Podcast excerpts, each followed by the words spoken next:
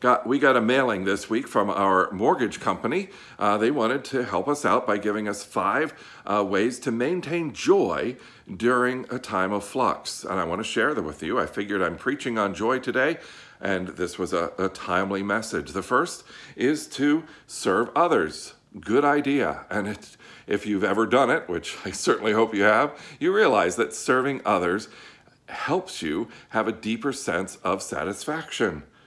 Practice an attitude of gratitude. Look on the bright side of things rather than on the negative side of things, and that helps us feel more content. Stay connected, number three.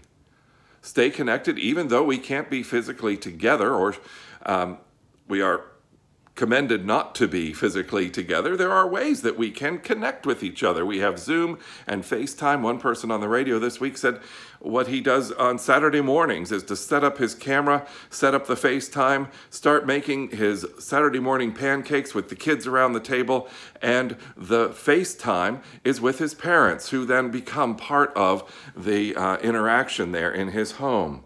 There are creative ways to stay together even when we are apart. Fourth, prioritize self care. Look after your health. Make sure your sleep patterns are good. Watch your diet. Make sure to incorporate exercise into your life. And fifth, try something new, maybe a new sport, maybe cooking, and maybe, not right now, but gardening, or maybe you can do some gardening inside. The bottom line, the article said, was that joy comes from within. Trust your feelings and discover what brings you joy and then do it. These are all good ideas. But Psalm 98, I think, gives us an even better idea. Not that we give up on these things, but that we add in the truest source of joy, which doesn't come from inside of us, but comes from outside. Psalm 98 points to an outward source of joy, our Creator, the one who is our Savior and rescuer, who has made great promises to us and will fulfill those promises. This Psalm 98 is separated into three sections. The first section, verses 1 through 3, and then 4 through 6 is the next section, and then 7 through 9 is the third section. I'm going to look at section 1 first. Uh, and what section 1 focuses on is the why, the why of why we should have joy in God. Uh, we start out with Sing to the Lord a new song, for he has done marvelous things. The marvelous things that God has done, including creation, including making you. And you can't go and look at the night sky on a cloudless night and not have a sense of how marvelous the creation is. And you don't even have to go that wait till nighttime. Just consider how our human bodies work and the amazing ways that we can see and taste and smell and hear and feel and interact with each other and think and understand. His right hand and holy arm have worked salvation for him. It's very interesting, and you might wonder why is he preaching on the Psalms the Sunday before Christmas? And I will tell you, this psalm is about Christmas, in a sense. The word salvation is found three times in these first three verses. And the, the word salvation is Yeshua, which is the word that the name given to Jesus. In the Hebrew, his name was Yeshua, which means salvation. He is our salvation the Lord has made his salvation known and revealed his righteousness to the nations. Does that not describe the arrival of Jesus Christ? He has remembered his love and his faithfulness to Israel. All the ends of the earth have seen the salvation of our God. In Jesus Christ, God brings himself into our reality, into all the earth so that we can, even those who were not part of the covenant community at that time, can then see the salvation that God is bringing to us. Verse 2 The Lord has made his salvation known and revealed his righteousness. And it's important to understand what that means. Now, we, I think, because of those people who seem self righteous, don't always appreciate the term righteousness. But in Scripture, it is a beautiful picture of everything being right with the world. God's righteousness means that God understands the world, the cosmos, and you well enough to make everything right in the cosmos and for you. This is a glorious thing that God has done for us and God has done for the world. God reveals his love, his faithfulness, and his salvation. Section 2 tells us how we should praise God. Shout for joy to the Lord, all the earth. Burst into jubilant song with music. Make music to the Lord with the harp, with the harp and the sound of singing. With trumpets and the blast of the ram's horn, shout for joy before the Lord the King. It's I love how, if you, if you look at this carefully in verses uh, 5 and 6, we start out with the harp, and you can imagine harp music. And you can compare the sound of the harp with the sound of the trumpet or the ram's horn. You can compare the sound of singing with the sound of shouting. It, it, it builds, right? It starts with the harp and it goes to shouting with the ram's horn. This joy wells up naturally within us and overflows and becomes unstoppable.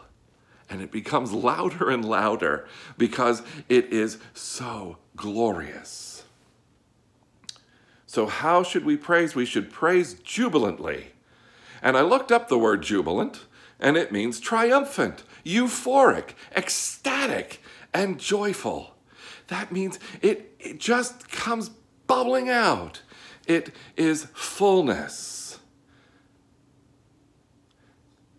Now, I don't know if you know the name Julia Sweeney. She was on Saturday Night Live a number of years ago and has been on some, some shows more recently. I find her really humorous. She has great facial expressions and excellent comedic timing.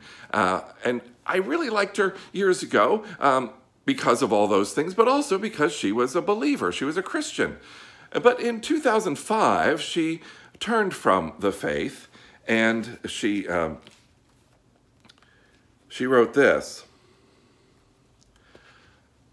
I'm now living my life as a person who accepts the natural world. The whole idea that there's a God who cares whether people believe in him or not, like, why would God care if people believed in him or not? That was one of the many things that I found so shocking reading, reading the Bible. First of all, how insecure God is. I mean, God is so insecure, he needs everyone to say, You're number one, you're number one over all the other gods, you're the top God. And like, it's the most insecure character. C.S. Lewis, though, understood God's call to praise him very differently, and I think much more correctly. He said, I think we delight to praise what we enjoy, because the praise not merely expresses, but completes the enjoyment.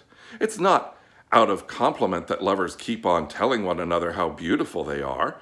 The delight is incomplete until it is, it is expressed. It is frustrating to have discovered a new author and not be able to tell anyone how good he is, to come suddenly at the turn of the road upon some mountain valley of unexpected grandeur, and then to have to keep silent because the people with you care for it no more than a tin can in the ditch. To hear a good joke and find no one to share it.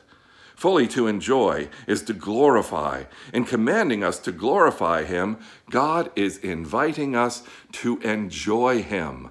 We were created to have fellowship with God. Our hearts yearn for something, And that something is this fellowship with God, this enjoyment of the glories of God. And praise, then, worship, then, is simply expressing what is in the heart. It is not that God is sitting in heaven waiting for you to praise uh, because he needs your praise, but because you need. You need him. And when you find him, your natural response is to praise.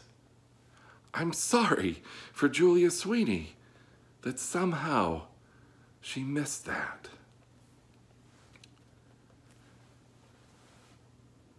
In this second section, too, we find that God is the King.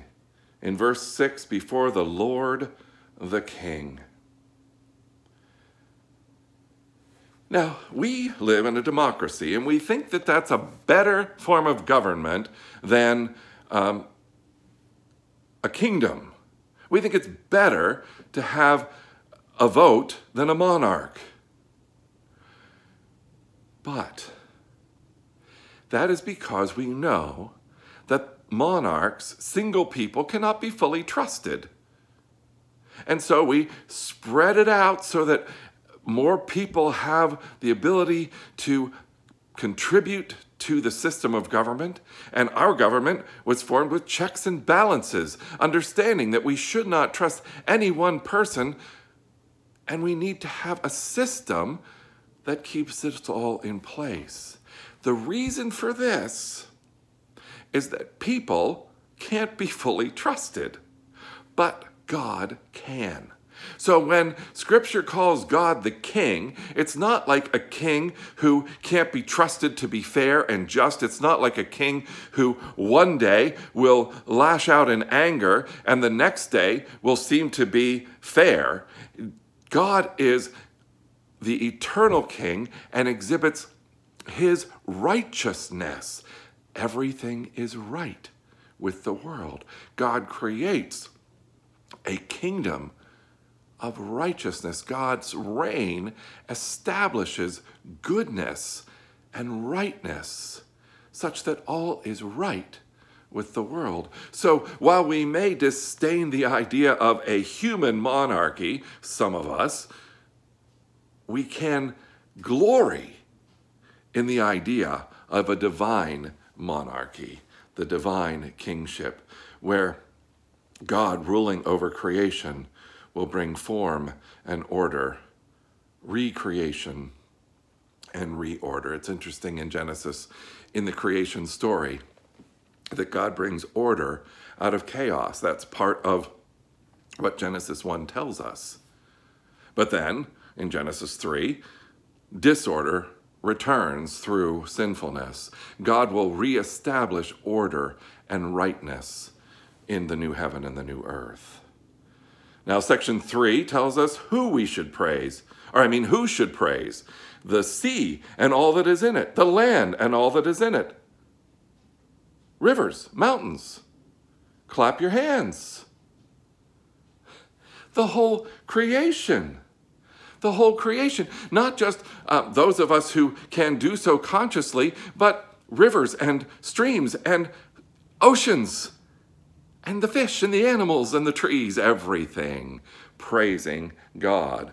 This sounds a little strange to us, but we might get some uh, understanding of it from Romans chapter 8, where we read this. I consider, Paul writes, that our present sufferings are not worth comparing to the glory that will be revealed in us. For the creation waits in eager expectation for the children of God to be revealed. For the creation was subjected to frustration, not by its own choice, but by the will of the one who subjected it, in hope that the creation itself will be liberated from its bondage to decay and brought into the freedom and glory of the children of God. We know that the whole creation has been groaning as in the pains of childbirth right up to the present time. Not only so, but we ourselves who have the first fruits of the Spirit groan inwardly as we wait eagerly for our adoption to sonship, the redemption of our bodies. For in this hope we were saved, but hope that is seen is no hope at all. For who hopes for what they already have? But if we hope for what we do not yet have, we wait for it patiently. We live in a time of waiting for the glory of God to be revealed, for the creation to be recreated into God's will, God's plan, which is glorious and wondrous.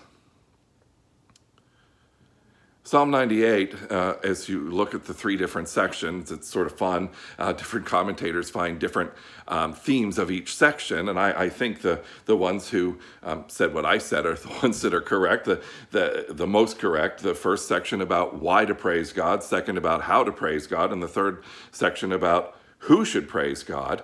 Uh, but there's also a sense in the first section that um, the psalmist is looking to the past, looking to the ways that God has moved previously. And then in the second section, with how to praise God, he's saying, This is how you do it now. And then in the third section, we look at the future judgment of God. And so there's a future sense in the third section. In the first section, the scope is Israel, remembering what God has done for Israel. The second section opens it up to all the earth all those who, people really on earth.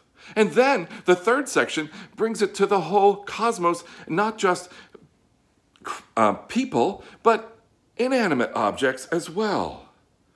Uh, this hope, uh, this, this joy is a glorious wind that just keeps building and building and building and brings us greater and greater fulfillment. And that's the sense we get uh, through reading through this uh, through this glorious psalm. Section 3, once again, God does come through Christ to judge the earth. And we say, well, I, have been to court, or maybe not, but if you have, usually if you are um, the defendant, it's not a joyful experience. So we say, why, why, is, why are we called to joy? Because God is coming to judge. Well, it's because with his judgment, everything that is wrong will be made right. His judgment is not because he does not love, but it is an expression of his love so that we can finally experience life as it was created to be lived, not under the cloud of chaos, not under the cloud of hurt and pain and frustration, but in glorious enjoyment of God, of God's creation, and of relationship with God and with each other, and even, yes, with ourselves. And that is another thing that I want to talk about with what joy does for us. Many people think that, or would assume that the opposite of joy is anxiety, or, I mean, is sadness but more accurately, it is anxiety. Perfect love casts out fear. Perfect joy casts out anxiety. If you know with certainty that God is good and God is working his purposes in this world, your anxiety is gone. Many people equate joy with happiness, but joy is not happiness. Um, it's similar in a sense, but happiness is circumstantial and fleeting. It lacks purpose. Joy is deep, abiding, eternal, and it gives us purpose. It allow it changes our whole life. Happiness it changes our life for a time and then something might happen and steal our happiness. So the closest cousin of joy is not happiness, but confidence. Confidence in knowing that God is good and God is working out his purposes, that nothing can separate you from the love of God. What a glorious thing that is. And it should overflow. That idea, that truth should overflow within us and give us a depth of confidence like no one else has because we have a deep sense of joy, a deep sense that God will make all things right. And even now, God is working within us to make things right. So, as one commentator says, don't, you don't need to take the bait of fear and pessimism that permeates the world around us. But trust in the glory of God. This psalm was the inspiration for the, the carol, Joy to the World. Now, um, Isaac Watts did not write uh, this, um, the hymn, Joy to the World, as a Christmas song, but just as a reflection on the fact that joy comes because God is going to reign. But it became a Christmas song because God uh, revealed himself first in Jesus Christ, born uh, in Bethlehem, and then will he will return. And listen now to the words of this song and see how it reflects so well the, the themes of Psalm 98. Joy to the world, the Lord is come. Let earth receive her King. Let every heart prepare him room, and heaven and nature sing. Joy to the world, the Savior reigns. Let us our songs employ, while fields and floods and rocks and hills and plains repeat the sounding joy. A verse that's not in the um, version you're gonna we're gonna sing next, uh, but is important. No more let sins and sorrows grow, nor thorns infest the ground. He comes to make his blessing blessings flow far as the curse is found. Everything that has been cursed will be uncursed. He rules the world with truth and grace and makes the nations prove the glories of his righteousness and wonders of his love. I pray that you have joy this Christmas season, no matter what is happening in the world around us, because we know that God's rightness will come and his love already abides in our hearts through the powerful presence of the Holy Spirit.